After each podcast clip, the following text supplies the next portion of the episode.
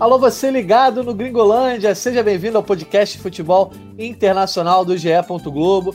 Eu sou o Jorge Natan e essa é a Gringo Live, ou podcast Pocket Euro de número 27. O futebol tá voltando para casa? Essa é a pergunta a ser respondida no próximo domingo. A Inglaterra está classificada para a final da Euro 2020 depois de vencer a Dinamarca por 2 a 1 na prorrogação. Para falar dessa vitória que garantiu aos ingleses a sua segunda decisão de grandes torneios na história e depois de 55 anos, hoje estão comigo Felipe Barbalho e Thiago Benevenuti. Barbalho, o Wembley vai ser pequeno no domingo, hein? Ah, boa noite todo mundo, boa noite Belém, boa noite Natan, boa noite pessoal que está nos vendo, nos ouvindo. Olha, open bar de futebol, né, rapaz? Bom futebol hoje de novo. Tivemos uma outra semifinal muito boa, umas características diferentes para de ontem, né? Até começou um pouco parecida, mas a gente vai falar melhor aí mais para frente. Mas enfim, a, o meu resumo é: não gostei do jeito que foi decidido, mas achei totalmente justo. Olha aí, eu vou já então passar a bola para o Bené, que eu acho que o Bené também não ficou muito satisfeito, não. Bené, esse confronto entre campeões mundiais fica à altura dessa Euro, mas acho que você não gostou muito da classificação na Inglaterra. boa noite, amigos, boa noite a quem está acompanhando a live. É o que o Barbalho falou, é justo, a Inglaterra está numa final em Wembley, é o que a gente esperava, inclusive. Só que, né, do jeito que foi, né, Sterling dando aquela mergulhada dentro da área, é... quem diria, né, que um holandês ia ser um cara decisivo nessa Eurocopa, que é o árbitro da partida, Dani McKelly, né? Então, é, acho que se fosse o Neymar, ele estaria sendo né, execrado pela mídia mundial por, por esse mergulho. É, tô com o PC Oliveira, que falou na central do apito que não foi pênalti, mas acabou definindo um jogo, né? E o pecado maior ainda é o Schmeichel pegar a cobrança do Kane e o Kane fazendo rebote, né? Requinte de crueldade. Mas é isso, acho que foi o jogo. Acho que a Inglaterra fez mais por merecer, acho que teve méritos. Mas quando fica aquela coisa no apito, mais uma vez, que é uma coisa histórica para a Inglaterra, agora na era VAR, fica aquele gostinho de que dava para a Dinamarca, que tem uma história maravilhosa nessa Euro. Mas enfim, temos muito para falar ainda nessa live. Não vou me prolongar muito no começo, não. Tá certo, a gente vai falar de arbitragem também, até porque a galera no, no chat, o Benel, já deu uma olhada lá, todo mundo falando aí do pênalti sobre o Sterling. Enfim, para quem não nos conhece aí, nós somos o Gringolândia, podcast de futebol internacional do GE. Nossa resenha está sempre disponível no site em ge.globo gringolândia e também nas plataformas de áudio. E durante a Eurocopa aí, até o domingo, as nossas gravações vão ser ao vivo, em lives aqui na página e no canal do YouTube do GE. E depois o áudio vai para todos os agregadores nos sigam no Twitter, arroba gringolândiage. Vamos começar então a falar desse jogo que terminou agora há pouco. A gente está aqui é, cerca de 40 minutos depois aí do encerramento da partida entre Inglaterra e Dinamarca. Uma vitória suada por 2 a 1 na prorrogação. E sempre começando com uma pergunta para a galera ligada aí na live. Galera que está aí acompanhando a gente ao vivo, a Inglaterra mereceu, merece estar nessa final da Euro 2020? Ô Barbalho, eu vou te perguntar é difícil analisar mérito, né? Tem muita coisa envolvida. Mas eu quero saber, diante do que a Inglaterra jogou na Eurocopa e também no jogo de hoje, se essa vaga é merecida. Ah, acho que é merecida sim, Natan. É, acho que Itália, tanto a Itália como a Inglaterra, foram as que jogaram um melhor futebol, mais regular durante toda a Euro. A Inglaterra com uma defesa muito forte, né? Tomou esse gol primeiro, que foi. Aí depois a gente discute aí se foi falha do Pickford ou não. Foi muito bem cobrada, com uma com força, passou por cima da barreira, mas o nosso goleirinho ali, eu acho que poderia pegar essa bola, não sei o que o Bené acha, mas enfim, eu acho que é, é, justo sim. A Inglaterra hoje também foi bem superior à Dinamarca. Começou o jogo, é, me, me pareceu um pouco ali que ia ser um jogo parecido com o de ontem, né? Com a Dinamarca um pouco mais fechada, esperando a Inglaterra, mas logo o jogo foi se desenvolvendo, ficou igual naquele primeiro tempo, acho não teve uma preponderância maior para um lado ou para o outro, até nas estatísticas você consegue analisar bem isso, as chances bem mais ou menos divididas, mas aí, aí saiu o gol da Dinamarca, a Inglaterra foi para ali para o empate antes do intervalo, conseguiu aí no, um azar do, do, do nosso capitão aí, que já é, mas é, segundo tempo a Inglaterra engoliu a Dinamarca, começou a dominar muito mais, e, e aí se a gente for para a estatística aí, juntar a prorrogação foi um massacre da Dinamarca, é, da, da Inglaterra na Dinamarca. O jogo acabou com 20 finalizações da Inglaterra contra 6 da Dinamarca. A Dinamarca abdicou um pouco do jogo demais, como a Itália ontem, e no fim até estava sem muita força, né? Pra, ali no finalzinho, depois do, do gol do Kane, ela ficou meio sem força para reagir naquele final, correr atrás, até para marcar ali na frente, né? Aquela enrolada que a Inglaterra começou a dar no final para segurar, administrar a vantagem. É, eu estava até aqui em casa, é, meu filho que é fã do Eriksen, e a gente estava aqui uma torcida um pouco maior para a Dinamarca, né? Enfim, a, a, simpatia, como a gente tanto falou aqui na Gringo Live, tinha simpatia aí da maioria para ir para a final por conta da bela história, né? Que começou com o drama do Eriksen. Mas é, ele ficou um pouco nervoso, fã da mitologia né, nórdica. Como esses caras que foram os vikings, os caras não têm essa força no final, tem que puxar lá de dentro. Como não estão correndo? Mas realmente estava todo mundo extenuado ali naquele final na Dinamarca.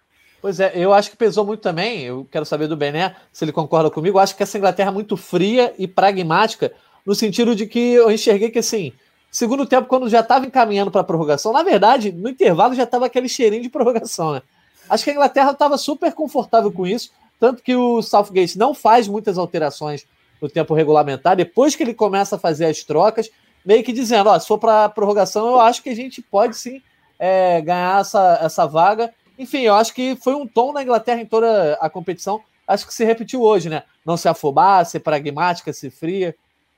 É, porque é uma situação. A Inglaterra teve uma situação que ela, né, obviamente, não teve durante a Euro inteira, que é sair atrás obviamente, porque não tinha nem tomado gol na Euro. Então foi uma coisa atípica. Só que eu acho que foi isso. Acho que a Dinamarca muito, muito cedo já mostrou que não teria perna, eu acho. Acho que faltou a, par a parte física, pesou muito na prorrogação.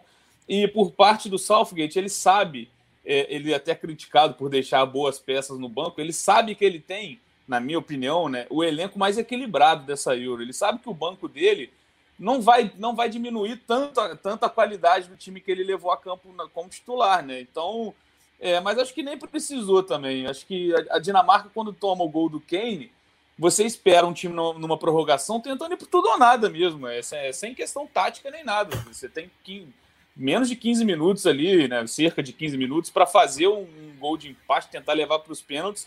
Mas nem isso, a gente não viu um abafa da, da Dinamarca, a gente não, não, viu uma seleção conseguindo rondar a área da Inglaterra, nem que fosse no chuveirinho, que seria difícil, porque a Inglaterra é muito boa no, no jogo aéreo, mas é, é, isso, acho que a parte física pesou bem para a Dinamarca né, nesse jogo. E eu quero falar também dessa solidez defensiva com vocês. Vamos só ver a opinião da galera aí no chat, o que, que eles estão comentando. Galera, eu acho que está meio irritada aí, ó. Gustavo Bini, Southgate covarde, tá reclamando aí da postura do Southgate, talvez pelas substituições depois que saiu, ficou na frente, né? Moleque cringe, Inglaterra só faz jogo chato. Realmente, é, é uma seleção pragmática. Márcio Guzmão MPB, Inglaterra só avança para as finais contra a Itália graças a um pênalti inexistente no Sterling. Dinamarca não merecia, foi roubado. Então, aquilo que o Bené comentou, o Barbaro também tinha dito, e a galera tá externando realmente, é, é, talvez, uma injustiça aí com essa classificação por conta do pênalti do Sterling. Boa defesa da Inglaterra, meio campo pouco vistoso. Henderson, quando entrou, deu outra energia. Mount foi mal. A gente vai falar daqui a pouco, então, individualmente das atuações. Matheus Brito, não deixe de ser uma grande euro da Dinamarca. Sem dúvida alguma, né? A Dinamarca acho que foi mais longe do que se esperava. Também vamos comentar sobre isso daqui a pouquinho. Juninho Sullivan, roubado. Resume uma palavra. É, o sentimento, o sentimento é de muita gente é justamente esse, né? De, é, o Mengão, um o, Mengão, o né? negro maior do Rio aí também, ó, roubado. Canal é do Pirinão, roubado. Palpite da vitória, pênalti roubado. Então a galera tá full é, pistola. O termo, aí. o termo é meio complicado, né, Natan? É roubado, né? Parece que tem é. um, um, esquema, né? A Inglaterra jogando em casa de novo, né? Enfim.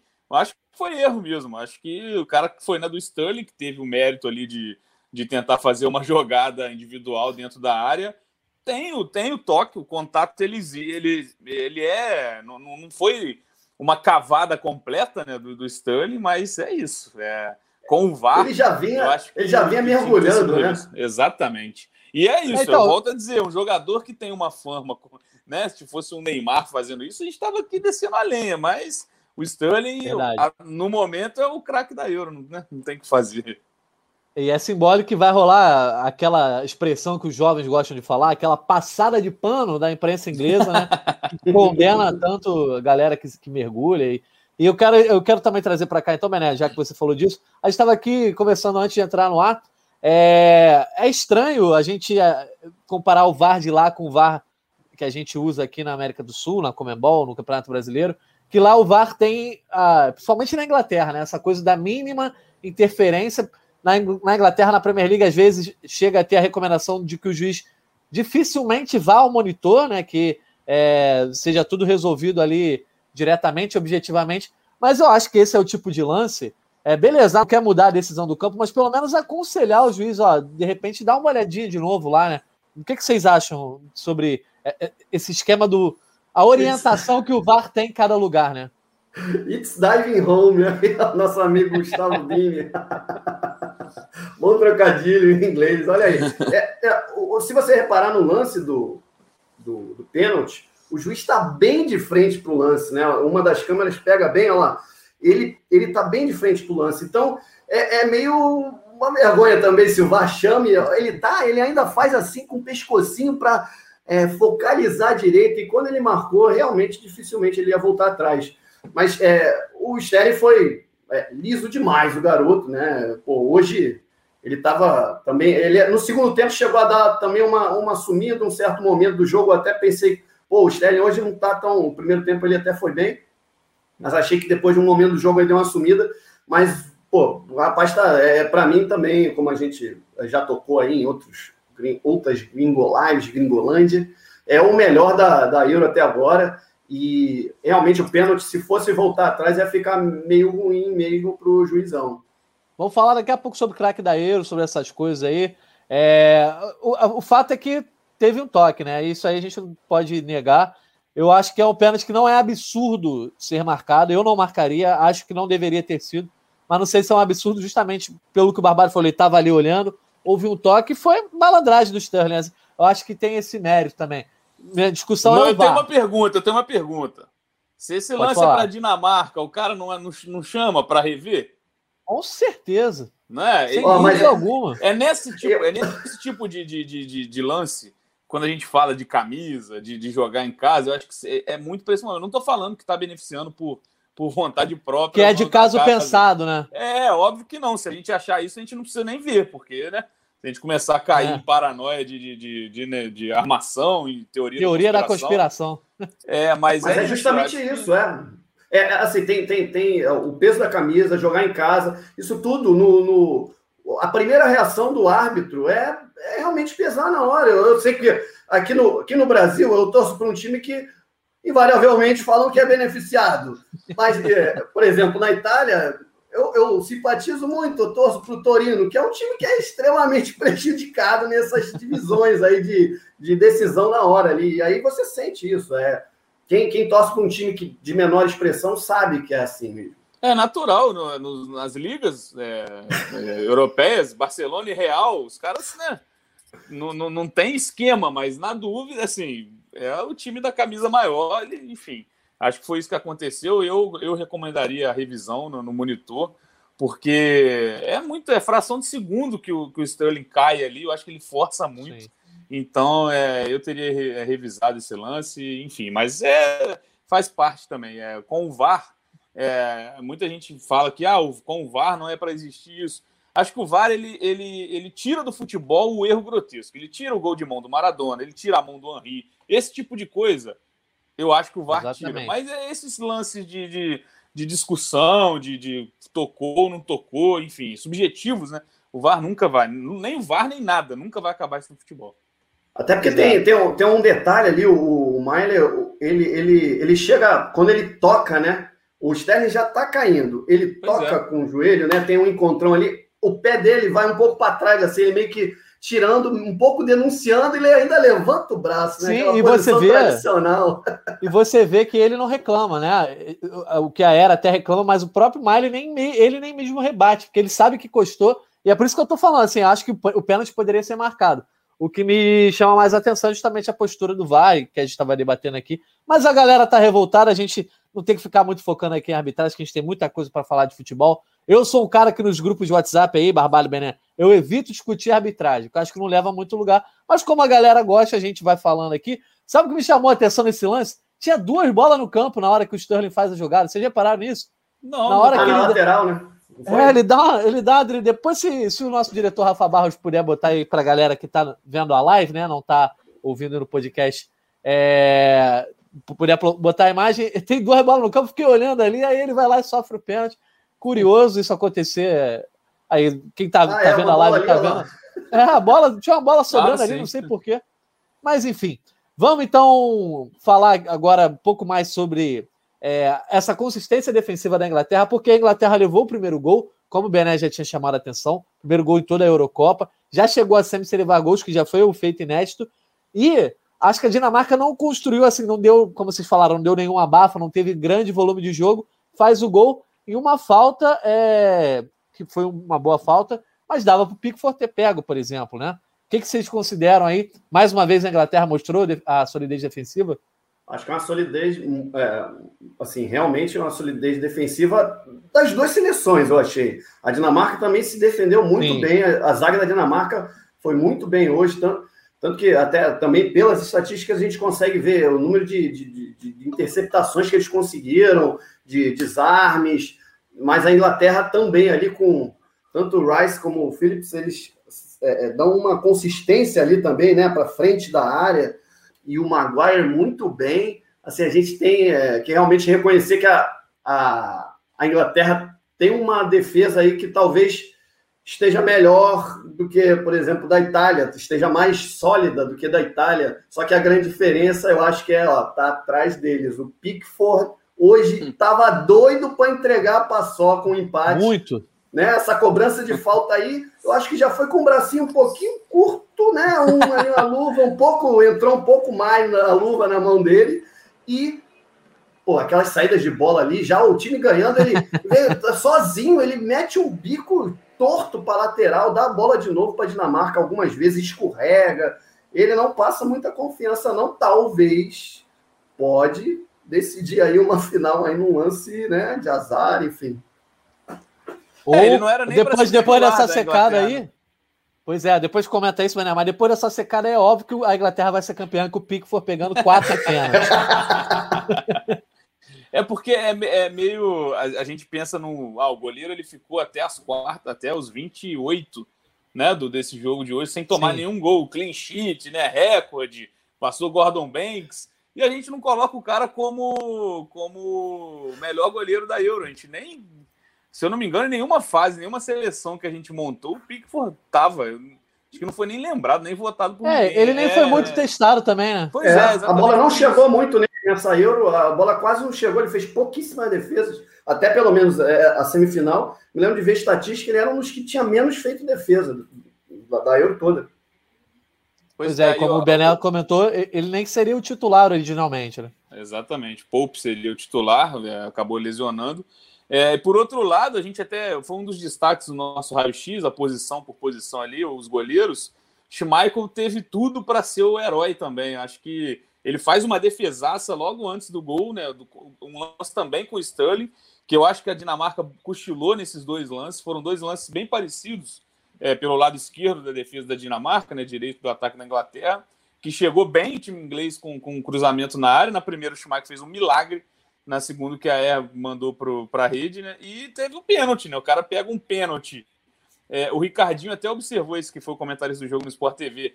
É, parece que ele tentou, no que ele tentou segurar firme a bola, ele deixa escapar e a bola volta no pé do Kane, mas o Schmeichel chegou bem perto e logo ele, que ironizou ontem em coletiva, é. né, quando, quando falaram que o futebol estava voltando para casa, ele, aí ele perguntou se já teve em casa alguma vez. É, eu curto, particularmente, eu gosto disso. E queria muito que ele tivesse sido um herói hoje, mas infelizmente não, não deu, né? Exatamente. Vamos ver então o que a galera tá comentando aí. Eu já vi que teve uma, umas cornetadas ali, ó, o Pickford chamando ele de goleiro T-Rex, né? Aquele bracinho curto. Ó. Gustavo Bini. Vamos concordar que o chaveamento da Inglaterra foi bem menos complicado que o da Itália, mas isso conta. Ah, também, mas nem né? compara, nem compara. Ah, Portugal foi campeão assim em 2016 Exato. com um chaveamento tranquilo, né? Matheus Brito, bom é que afinal, com dois times passaram por prorrogação, físico pode faltar em um segundo tempo na, na final mais conservada. É, eu acho que a gente não vai ver uma, uma final em uma rotação altíssima, é justamente por conta disso. A gente vai falar mais no final do podcast. Elias Santana, a Inglaterra tem defesa que tomou um gol só porque pegou Croácia, Escócia, Ucrânia, só time ruim. Conta também, mas tem um mérito, né? Eu acho que acho que tudo tem é. dois lados, né? A gente tem que contar o mérito também. E para fechar, é um o Gabriel Ladela. É um, é um bom ponto, Rogerinho. É um bom ponto isso aí também, né? Juan Gasparelli, 190, mandando chamar aí a polícia. Aí eu gostei, ah, é. melhor comentário até agora desse cara que chamou atenção para ele nessa semifinal. Pois é, então já que a gente está falando aí do juizão, eu, eu, esqueci de olhar o nome do juizão. Se o Benet tiver aí a mão, depois é o Dani McKelly, é o, é o Dani McKelly. Isso aí, Dani McKelly, holandês. Então vamos ver o que a imprensa inglesa está comentando. Está rolando aquela passada de pano bonita. Pode plugar aí, o, o Falcão. Ih, rapaz, deixa eu maximizar aqui para eu conseguir enxergar. Vai. Calma aí, eu não tô. Cadê a manchete, Falcão? Aí, ó. Inevitavelmente, foi Sterling que fez acontecer. Seu ritmo preocupou a Dinamarca desde o primeiro apito. Ele entrou na área e quando veio ao chão, depois de uma dividida com o Miley, o contato pareceu mínimo. Mas Não. o ju juiz holandês Danny McKelly sentiu que foi o suficiente para marcar o pênalti e o VAR concordou. Não se posicionou, foi narrativo o Guardian, né? Não, não criticou nem nada. Aí, ó. Paul Gascoigne foi fotografado celebrando a vitória. É isso mesmo? Assim, enquanto o pênalti de Sterling é conseguido com um contato controverso e pontual. Aí, controverso, ah, pelo menos, esperava, pelo menos adjetivou. É, eu esperava um negócio pior aí, cara. Mas é, assim, é aquilo que a gente falou. Obrigado, Falcão, por botar aí essas. Fez primeiro uma rondinha rápida, depois plugou aqui pra gente. Contato houve, mas é aquela coisa. Foi controverso. Acho que o adjetivo melhor que pode resumir isso é controverso, né, o Bené Barbalho? É, aí, ó, ó, Ainda mais quando é a sua que... seleção que tá passando e ganhando, né? Aí você coloca controverso. É, é. Eu, vou, eu, vou, eu vou elogiar aqui, ó. Tradução simultânea ali, ó. Natan lendo ali, pô, isso aqui é Fute Inter, raiz, pô, tamo aí todo dia. Muito rápido ali, ó. Leu. Tradução. Good Times 98. Aí, Natan, ah, se precisarem de serviço, para ler eu sou bom, para falar que já não é tão bom assim. Vamos então agora falar é, é jogador por jogador, na verdade, falar de alguns jogadores. Barbalho já falou, Bené. Sterling foi craque do jogo e talvez craque da Euro também? Acho que sim, é, porque ele conseguiu o pênalti que. Porque assim. Eu, Não, e ele ia fazer o gol, né? O que a é que tira. É, é, sim, ele, é, ele que ia completar, que o cruzamento estava na direção dele. É, não acho que foi brilhante, não, tá? Acho que o Sterling, acho que não teve também ninguém. Então, se a gente for colocar que tá tudo parelho, o Kane fez o gol que deu a vaga, mas o Kane perdeu o pênalti, né? O Kane contou com a sorte do rebote vindo no pé dele. O Kane foi eleito, inclusive, né? Pela UEFA, o craque do jogo foi o Kane. Mas eu coloco o Sterling, acho que, que seria o meu também. E, cara, e quando a gente fala de craque da competição, é, num mundo, olha a corneta pintando aí, onde o Jorginho está sendo cogitado para a bola de ouro, vamos aguardar a final. Porque a final vai um cara e faz dois gols, sai um cara do banco que não jogou, sei lá, sai o, o Bellingham na, na, Inglaterra, vai e faz dois gols. Aí ele já é o, o, o senhor Eurocopa, então eu, eu prefiro esperar. Mas eu acho que o Sterling é favoritaço a, a, a prêmio de melhor da Euro, né? Deixando bem claro, melhor da Euro o Sterling, porque Euro, a temporada, gente. a temporada foi bem abaixo do Sterling, né? Mas é isso. Mas o Kane tá junto, né? O Kane é o goleador, é o cara que no mata-mata ele fez todos os gols dele, são quatro gols. É, e deu a enfiada de bola hoje que abriu tudo ali pro Saka, né? Exatamente. Isso. O Kane sai muito bem da área, né, cara? Ele é muito completo. Acho que é, torço muito para ele sair do Tottenham, inclusive, encontrar um time um time à altura. É um baita jogador, tem muita carreira, assim, não, não é velho, né? Tem 27 anos, se eu não me engano, né? Se eu tiver errado, me corrijam. Mas é isso, é um jogador que ele é o melhor para mim do time da Inglaterra, mas quem esteve melhor nessa Euro é o Sterling. Pois é, o... pode plugar aquele comentário que você tinha plugado ali, Rafa. A galera tava cornetando aí a gente. é, a nossa opinião. Eu também concordo que eu acho que ninguém jogou mais que o Sterling nessa Euro, né? Não consigo enxergar. Por mais que não tenha sido nada além do, do normal, né? Mas precisa ser um craque, acho que é ele nesse momento. Juan Gasparelli. Não... Volta lá, volta lá, Rafa. Aí, ó, não consigo aceitar o Sterling como craque da Euro. Acho ele um peladeiro profissional. E o Barbalho, o, inter... o Márcio Guzmão também fala ali, ó, Sterling melhor da Euro cavando pênalti é uma piada. Acho que isso vai pesar um pouco contra, né? Cleison Todo mundo tava gostando do Sterling. Vocês estão de brincadeira, peraí. É, o Gustavo Bini, Sterling é o Cleison com grife. Trabalho interessante se o Sterling ganhar esse prêmio, eu acho que é sim uma redenção, porque é um cara que sempre foi considerado um peladeiro, um driblador, o cara que faz o salseiro ali. É... Muita gente até fala que ele é o pior jogador, é, é, o melhor, pior jogador do mundo, né? Melhor jogador ruim do mundo. oh, eu vou te falar que o Sterling me lembra o Michael. Rapaz, eu não queria fazer essa comparação. Eu não queria. Vem na língua aqui, mas não fiz. Não, mas ó, é, é maldade. Aquela aí, dancinha. Aquela mãozinha assim, aquela dancinha, pula em cima da bola, faz um. Vai para lá, vai para cá, esquece a bola, pega a bola de novo, o defensor fica maluco. Olha só, o Sterling, não, ele tá jogando, ele tá jogando muito bem essa aí. Eu realmente acho que, se for ver é, no geral, o cara aí que está atrás de você aí, se tivesse passado, tivesse decidido né, na classificação de Portugal ali, esse era um homem que ele fez uma boa primeira fase, né? Artilheiro. Um absurdo não terem colocado ele em nenhuma seleção. primeira fase, alguns não votaram, mas enfim, é, o Sterling, eu acho que ele fez uma. uma é, pô, fez os dois gols né, da, da que levaram a Inglaterra para as oitavas de final. Participou de outros gols de mata-mata, chegou a fazer gol também, né? Nas oitavas. Nas, nas oitavas, é. Nas oitavas, né? Todo mundo fez gol, né? 10 a 0 na Ucrânia. Aí foi nas quartas já. Não, o, o Sterling já. fez na, contra, contra a Alemanha. Da Alemanha, isso, isso. isso. Então, a, o Sterling, eu acho que, no, no, no geral, acho que ele tá ali com quem? Na Itália, eu não vejo assim ninguém também que possa chegar na final, a não ser realmente, vai, alguém faz três gols na final, o Spinazzola é. sai lá do estaleiro e vai jogar, porque ele estava jogando pra caramba, mas ele não vai ser possível. Eu acho que cai muito no colo do Sterling também, justamente por isso que o outro grande time da Eurocopa é um time que não tem um grande craque, né? O Spinazzola, para mim, foi o melhor jogador da Itália nessa Eurocopa, mas ele é, não teve tanto é, poder decisivo de gols, assistência, etc. E ainda não jogou a semifinal nem a final. Então, acho que fica essa lacuna do lado da Itália, e por isso que se caminha mais para o Sterling, que realmente, cara, se, ele, se a Inglaterra chegou ali, acho que ele tem um enorme mérito. E ainda é uma história muito legal aí, que a gente vai até contar no, no GE. Globo nos próximos dias. O cara criado ali no quintal de casa, né? No quintal de Wembley. Bem legal ele, ele ter esse poder de decisão na Euro 2020. E também, na... e também o, o Bené, Jorginho também não dá, né? Jorginho não dá, Cantê, fala aí. Peraí, peraí. Teremos Gringolândia especial para isso? É isso que eu quero. Eu quero o meu momento. Vamos ter, vamos ter. Vamos ter. Três horas de Gringolândia. Porque exatamente, eu bato muito nessa tecla que é errado a gente determinar, é, sei lá, o Kanté é melhor do mundo porque o Chelsea foi campeão da Champions. De olhar para um jogo né, e esquecer o resto da temporada. Mas para um craque de uma competição onde são sete jogos, é uma, o, o querendo ou não, uma, uma final é, né, roubando a cena, jogando muito, tem um peso enorme. São sete jogos, uma campanha curta, jogo único para você passar pelos seus oponentes. Então acho que isso pode pesar, mas é isso. Tem que ser um cara muito acima, alguém na Itália, sei lá, fazer três gols, né, ter uma ter uma daquelas atuações é, típicas de Zidane contra o Brasil, de Ronaldinho contra o Real Madrid, essas essas atuações épicas para passar o Sterling e o Kane, que para mim está em segundo lugar. Acho que é no detalhe ali que vai ficar o prêmio para algum dos dois. Boa. Vamos ver então a opinião da galera aí também.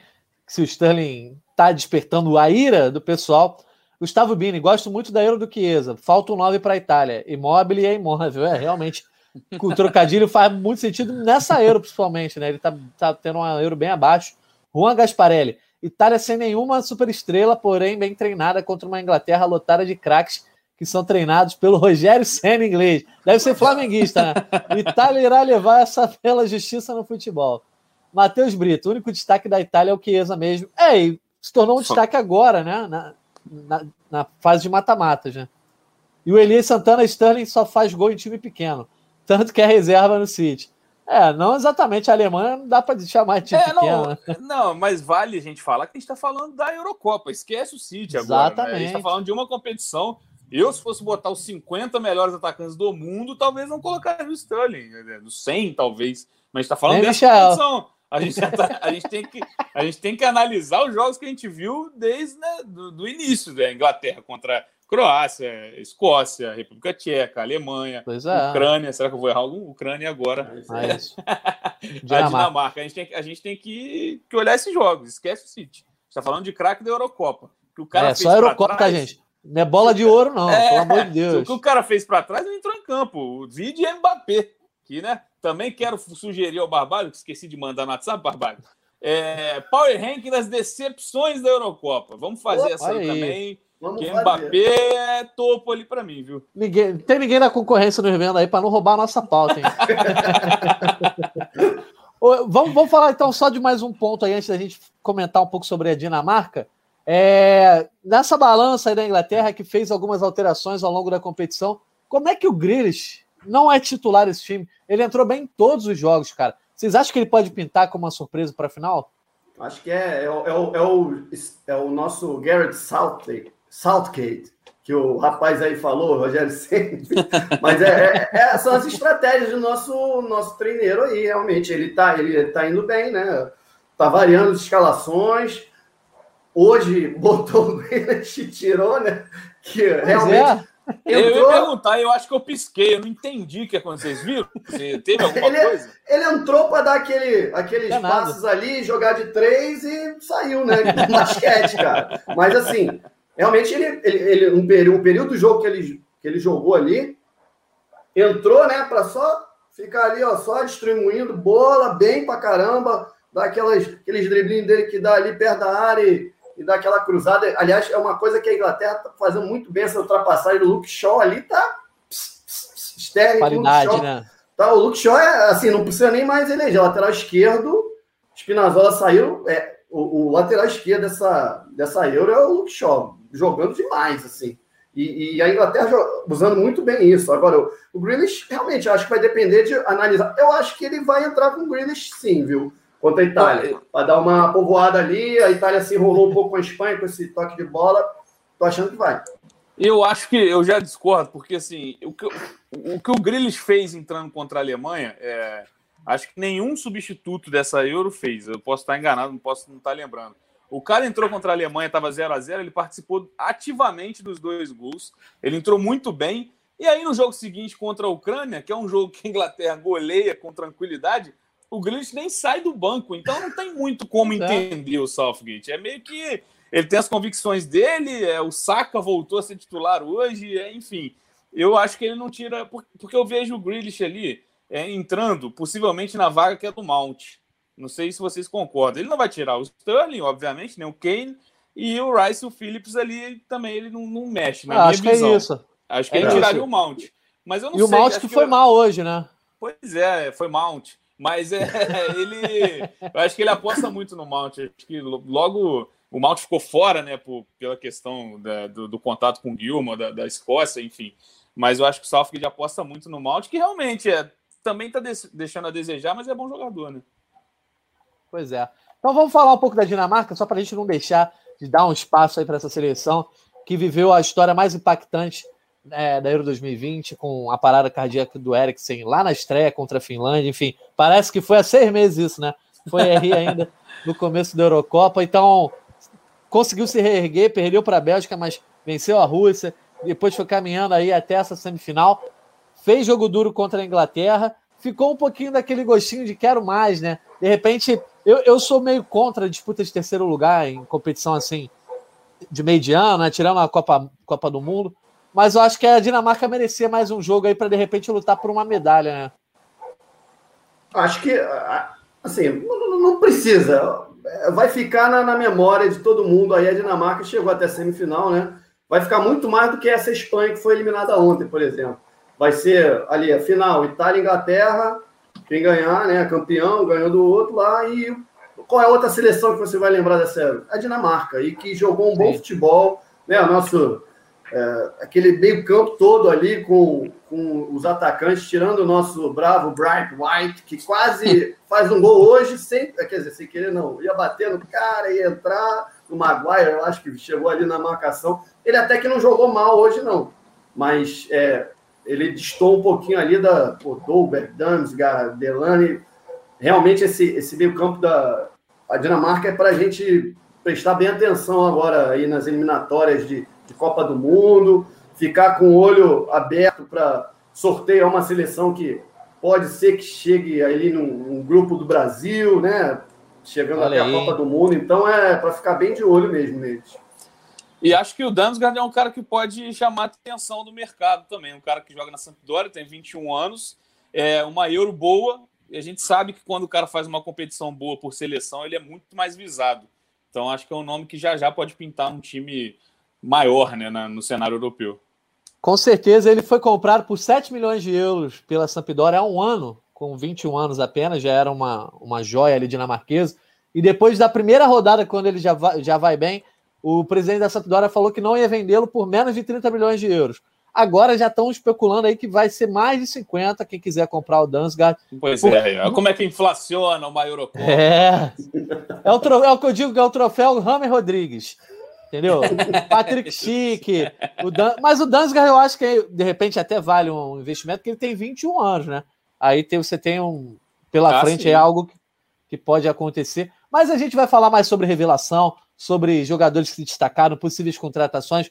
Nas próximas lives aí, a gente vai ter três dias sem jogos. A gente vai ter lives comigo, com o Bené, para projetar como vai ser esses jogos e também falar, dar um retrospecto aí, olhar um pouquinho para trás na Euro 2020. Vamos chamar a participação da galera, então para ver o que, que eles estão comentando aí. Eu já vi que tem mais críticas ainda ao Pickford. Eu vi que tem a galera irritada aí.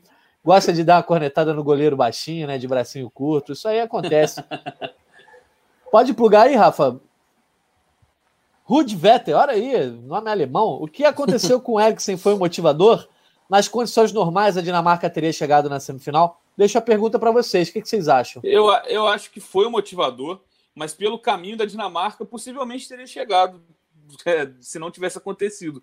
Acho Concordo. que a vida da Dinamarca teria sido mais tranquila na fase de grupos, porque ter, é, um jogo contra a Finlândia na estreia é, é, teoricamente a obrigação da Dinamarca era vencer, acabou perdendo nas circunstâncias que a gente sabe que foi. É, mas o caminho a Dinamarca chegou sendo melhor, eu acho, que os, que os adversários. Nas oitavas, País de Gales e nas quartas, é, República Tcheca. Então, eu acho que foi um motivador sim, mas a Dinamarca era realmente mais time que esses aí que ela pegou. Até porque, até porque ia, se não acontece com o Eriksen, ia jogar com o Eriksen, que é um baita reforço, né? Exatamente. É, é, é superação é, também, né? Porque você perde o melhor do seu time e consegue chegar lá. Perde a referência. No guia do GE, a gente fez, a, a gente errou algumas coisas, mas junto com as campeãs mundiais ali, Portugal e Bélgica também, que eram os favoritos, né? Inglaterra, Alemanha, Espanha, Itália, enfim. É, a Dinamarca que tinha a maior pontuação depois dessas seleções, assim. É, dentre as seleções de outras prateleiras, ela tinha 27 pontos. Depois a, a, gente pode até mostrar nos próximos dias aí. Então já era uma seleção com algum mérito. Tinha mais alguma participação ali? Mais alguma coisa ali, Rafa, para a gente ver? Pingou e saiu. É, acho que. Beleza. Então vamos seguir. Depois a, gente, depois a gente traz aqui de volta. Vamos falar então rapidinho dessa final aí, domingo que vem, 4 horas da tarde, no Wembley. Grande decisão da Euro 2020 a gente, como eu já falei, a gente vai ter outras lives ainda para projetar essa decisão. Mas vamos debater aqui um pouquinho, rapidinho. Primeiro eu quero saber da galera aí. Tem favorito para a final? Para quem vocês estão torcendo? Pelo visto aí eu estou vendo que vai rolar a secada geral na Inglaterra. Quero saber do Bené e do Barbalha aí se dá para enxergar um favorito hoje. Talvez pela questão da Inglaterra jogar em casa. Vai, bem, né? Vai, começa você. É, é, assim, pensando que um, o Sterling cair na área é pênalti, é, não, tô brincando. Eu acho que. É, mas eu coloco mesmo assim a Inglaterra com um pouquinho acima. Acho que jogar em casa com torcida pode fazer uma diferença. Acho o time muito bom, tem valores individuais é, bem bons, assim, é, jovens jogadores, mas que já estão acostumados a grandes jogos. É, eu acredito que. Eu não diria favorita, não, não acho que favoritismo é a palavra. Mas se fosse para colocar naquela porcentagem que a gente coloca, eu coloco a Inglaterra ali com 55, talvez. Concordo, concordo com o Bené que a última partida da Itália me assustou um pouquinho. E essa partida agora da Inglaterra me encheu um pouco mais os olhos, apesar de ter gente aí ter falado no chat até que a Inglaterra ah, joga um jogo chato. Eu até também, ah, em alguns momentos da Euro, também achei um pouco isso.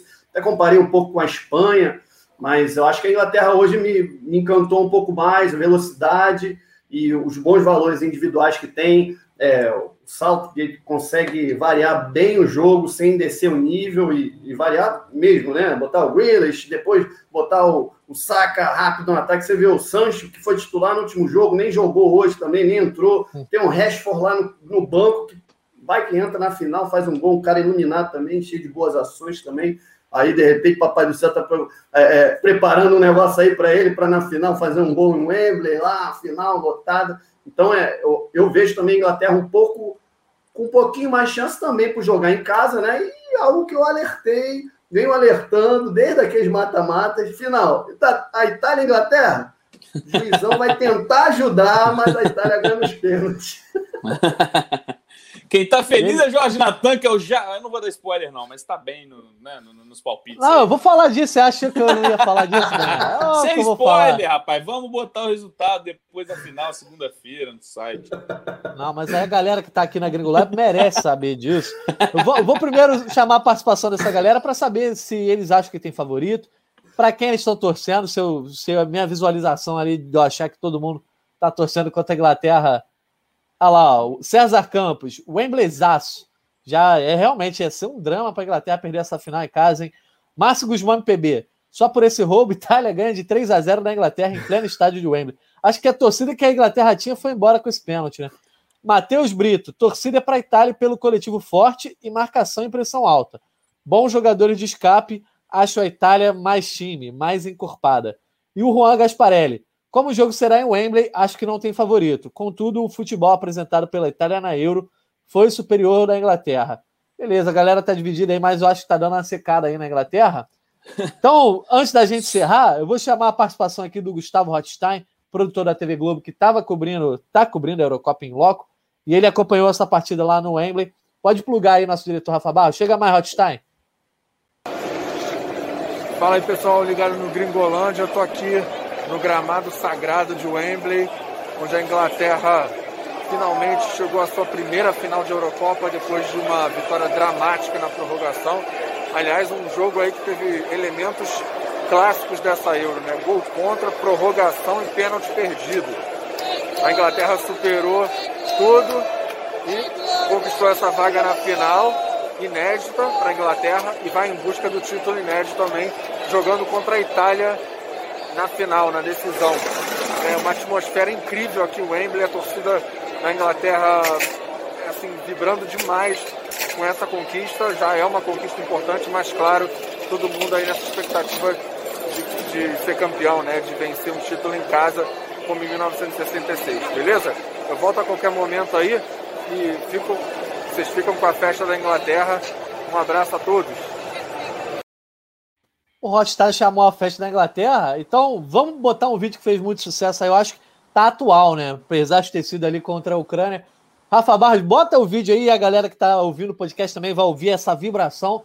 Pessoal jogando cerveja pro alto. Quando tem gol da Inglaterra é assim, ó. Isso foi a galera foi a galera esperando o Gringolive entrar hoje, atrasou uns 5 minutos. Entrou o Gringolive, ó, começou. Rapaz, se a Inglaterra for campeã domingo, vai ser um negócio naquele. Eu acho que vai ser equivalente Nossa. ao carnaval de 2022 no Brasil, aqui depois da pandemia. Vai ser um, ser um negócio inacreditável. Eu quero falar o seguinte: eu não vou chegar a esse ponto de jogar cerveja pro alto, mas eu acho que eu vou tomar uma cervejinha hoje para eu comemorar. Pode botar na tela aí, Rafa Barros. ah, ele mandou, olha lá. Ah, mandei ah, aqui, ó. Lá, lá. É, não, mas não, é justo. O, o bolão do GE, não vou dar parcial, não vou dizer se eu botei sozinho esse palpite aqui. Pode descer lá pro meu nome. Galera aí. Do... Lá pro final, não precisa pro final, não, tá, gente? Para no Natan aí. Galera do Fute Inter do GE, alguns comentaristas aí da TV Globo, do Sport TV, deram seus palpites antes da Euro 2020, tá? E aí pode, pode parar aí, ó. Aí o Jorge Natan, ele cometeu alguns erros aí, no caso eu. O cara tá falando de si na terceira pessoa, ele acha que ele é o Santos. Né? Eu odeio isso, eu odeio isso, aí eu, por isso que eu me corrigi. Mas aí, ó, quando a gente chega aqui na final, pode descer um pouquinho. Olha a final aí, ó, que eu botei. Itália contra Inglaterra. Cravei a final da Euro 2020, o artilheiro, o artilheiro. E o artilheiro Então, aí tô na pendência aí do Harry Kane fazer mais um gol. E oficialmente, eu não sei se o Bené vai dar uma roubada, mas para ele ser artilheiro, ele precisa de uma assistência também, né? Porque o Cristiano Ronaldo tem cinco gols e uma assistência. Não, é o nosso é, empatou. O nosso gols, não. É artilheiro, artilheiro, é. Que para a UEFA. Artilharia tá valendo, é. Na UEFA, assistência contra o Cristiano Ronaldo, por isso ainda é artilheiro. E eu tô na pendência na Inglaterra campeã aí também. Vamos ver. Vamos ver. Nesse momento, tô bem posicionado. A gente vai ver depois de domingo aí como ficou o bolão do GE mas eu tinha que tirar essa onda aqui. Hoje eu tava. Eu falei, não é possível que a Inglaterra não vai passar. algo algo a falar sobre, sobre bolão, sobre palpite nada. Euro de surpresa? Não tenho nada a falar. Não, o senhor, o senhor. Sei que eu vou torcer para a Itália. Vou torcer para a Itália para você né, também não cantar tanto de galo assim. Ó, oh, o Márcio Guzmão, tô brincando, Natan. Itália ganha por 2x1 um dos ingleses na final. Espero que o juiz não apronte de novo. Realmente, a gente torce para que o jogo seja jogado, né? O, Realmente. aí, brincaram aí sobre o Wembleyzaço, né?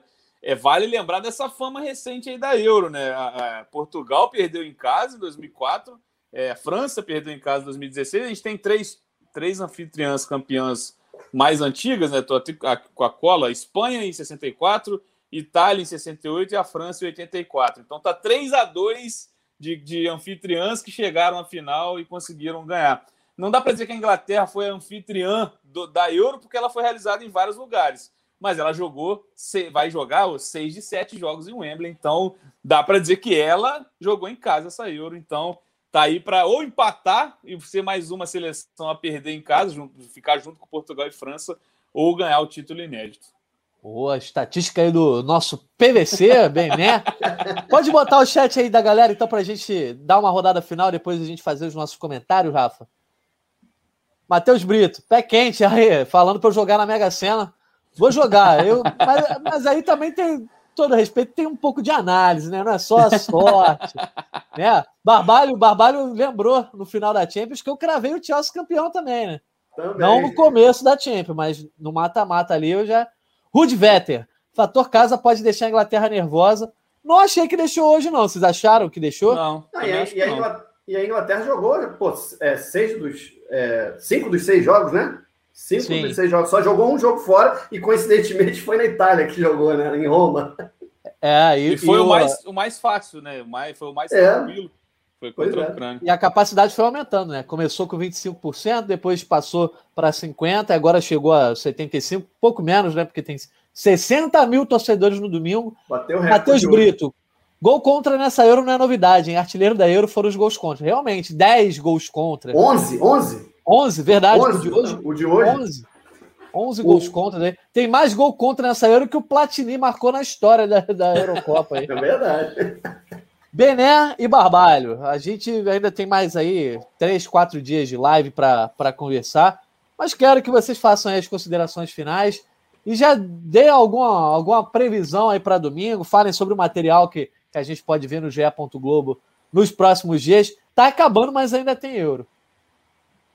Eu pode começo, Barbalho? Eu começo. Pode ir, então. pode ir. Não, eu, eu assim, é, é, lógico que fica um gosto amargo, né? Vou voltar a dizer aqui, do jeito que foi. Mas afinal, para mim, tá justíssima. Acho que você olhando o chaveamento ali, é óbvio, eu esperava a França chegando longe nessa Euro, que era o meu bolão, mas a gente tem uma final é, é, bem mais interessante, por exemplo, do que foi a Copa do Mundo, a última. Quando você vê uma Croácia chegando longe, né, você fala, pô, não é uma final daquelas né, que a gente espera. Não, dessa vez a gente tem Itália e Inglaterra, a Itália voltando a ser protagonista depois de ficar fora da Copa do Mundo, a Inglaterra querendo o primeiro título de Euro.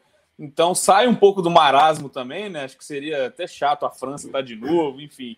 Bem interessante. Teremos materiais, teremos raio-x, teremos matérias especiais sobre os protagonistas dessa, dessa final, então tem muita coisa boa aí no GE.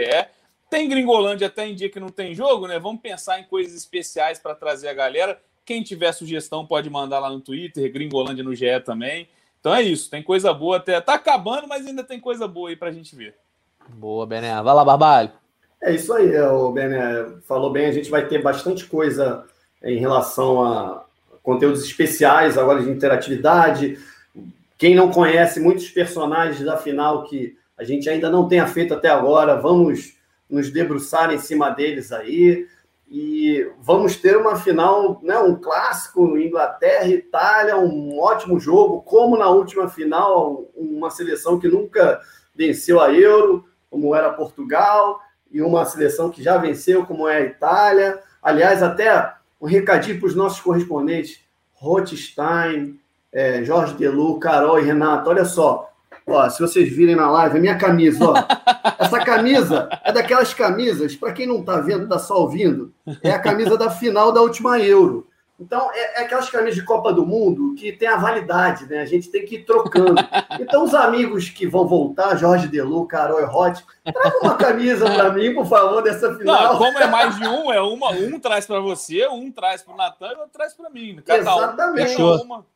A gente fecha isso daí. Não, traz mais uma para a gente sortear aí para os nossos ouvintes. No Twitter do Gringolândia. Isso, nossos espectadores já está dada a missão. Quero ver se vai ser cumprida. E se vai ser Coming Home ou se vai para Roma, como o torcedor botou lá, né? Roma ou Roma. Eu torço para a Itália nessa final. Realmente, vocês sabem da minha torcida por Portugal primeiro, mas para a Itália também. Mas enfim, e era a Dinamarca, né? A mais simpática para mim. Mas a Inglaterra está uma final justíssima, como eu falei no, no começo, o Bené também falou. Enfim, é uma final justa, são as duas melhores seleções e a gente vai ter um jogão e Gringo Live até domingo. E domingo vai ser open bar de Gringo Live. Acabou o jogo, vai ter open bar aqui, vai estar tá todo mundo participando. Não pode acontecer nada no mundo, porque não vai ter ninguém para subir uma matéria, mas tá é todo isso aí. lá. Não, vai ser, vai ser estilo correspondente. O cara vai acabar de fazer a coletiva, entra aí, ó. entra Alan, entra Mundinho, entra todo mundo que a gente é vai isso. fazer uma grande festa aqui no final, porque você que acaba o jogo, quer acompanhar o pós-jogo, comentário, tudo sobre. Às vezes a gente não tem espaço no, né, na nossa, nas nossas TV, no Sport TV, tem compromissos com Brasileirão, Série B, tudo isso. Aqui você ouve tudo, vê tudo, vê os lances, revê o lance e fica com esse talento aí da premonição que é Jorge Natan do inglês também. Boa! Depois desse encerramento barbalho aí, não tem mais convite nenhum a fazer a vocês, só para ficarem acompanhando aqui tudo no GE. Globo também, na Gringolândia, na Gringolândia, não, na Gringolive, no Gringolândia. Obrigado, Bené, obrigado, Barbalho, a todos que participaram conosco no chat do YouTube. Amanhã, sete da noite, está de volta, né? Projetando aí, olhando para trás, também projetando a final de domingo. Lembrando que a nossa live teve a coordenação e edição de Daniel Falcão. E esse podcast tem edição de Bruno Mesquita, coordenação de Rafael Barros e gerência de André Amaral. Amanhã estamos de volta, hein? Um abraço e até a próxima.